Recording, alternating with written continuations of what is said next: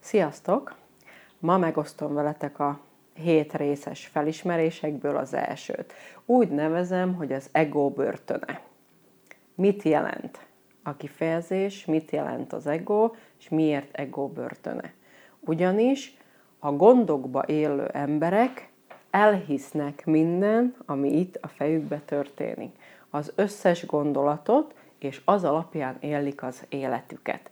A tudatos emberek pedig tudják, hogy a, fejek, a fejünk, az agyunk nem tárol gondolatot. Tehát csönd van a fejbe. Első hallásra ez teljesen abszurdnak tűnik, mi az, hogy csönd van valakinek a fejébe, de igenis, én reggel fölkelek, és már nincs a régi zakatolás, nincs a kigondolom azt, hogy mit fog csinálni délután, holnap, mi lesz egy hét múlva, hanem reggel fölkelek, és tudom élvezni a pillanat szépségét. De hogy jutottam én el ide? Hogy jut el az ember a, a káoszból, a gondolatok rengetegéből oda, hogy csönd van a fejébe? Úgy, hogy a régi szokásainkat, a régi hitrendszerünket el kell engedni. Először is tudnunk kell, hogy az agyunk egy szervünk, melynek a agynak hátsó részének az a feladata, hogy minket egy életen keresztül megvédjen. Tehát azok a rossz dolgok, amik eddig történtek velünk az életbe, azokat az agy mindegy gyönyörűen elraktározza.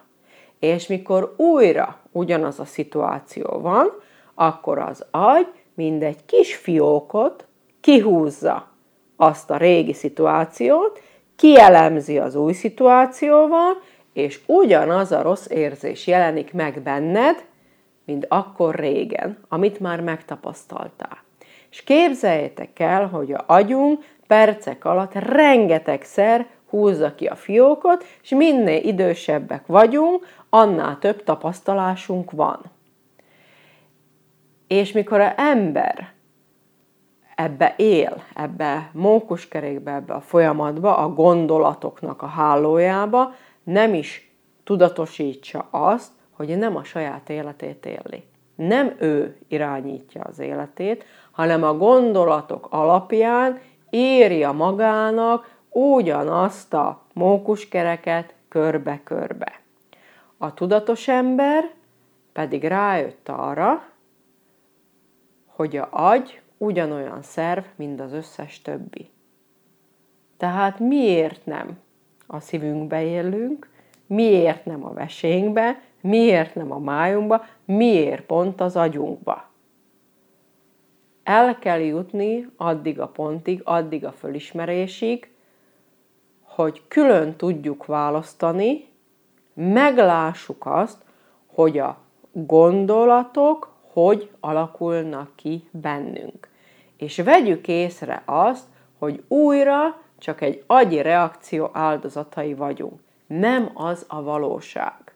A tudatos ember pontosan látja, hogy a gondolatok jönnek, mennek, de nem foglalkozik vele, ugyanis tisztában van vele, hogy újra egy agyi reakció történik. Ezért egy idő után, miután megjelenik ez a látásmód, egy idő után, mivel nem foglalkozik a gondolatokkal, egy idő után a gondolatok eltűnnek. Azért, mert nem figyel rájuk. A gondolatok nem kapják meg az energiát. De mondok erre egy példát. Gyerekkorban azt láttuk, hogy az apu veszekedik az anyuval.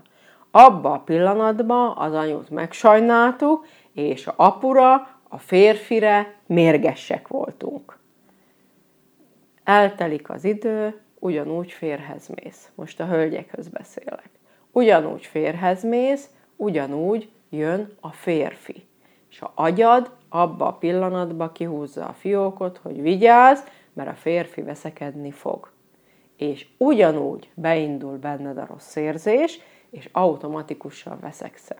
És egy idő után azt veszed észre, ugyanúgy élem a házasságomon, mint ahogy a szüleim élték. Ugyanúgy veszekszek. Pedig szeretem őt, nincs nagy bajunk, el vagyunk egymás mellett, mégis automatikusan így reagálunk. És mondhatnánk most rengeteg-rengeteg példát ezzel kapcsolatban. A lényeg és az első felismerés lényege, vedd észre, hogy a agyad rabszolgája vagy. Az agyadban élsz, egy szerved irányít téged, valójában az érzelmeid irányítanak téged, nem te tartod ellenőrzés alatt az érzelmeidet.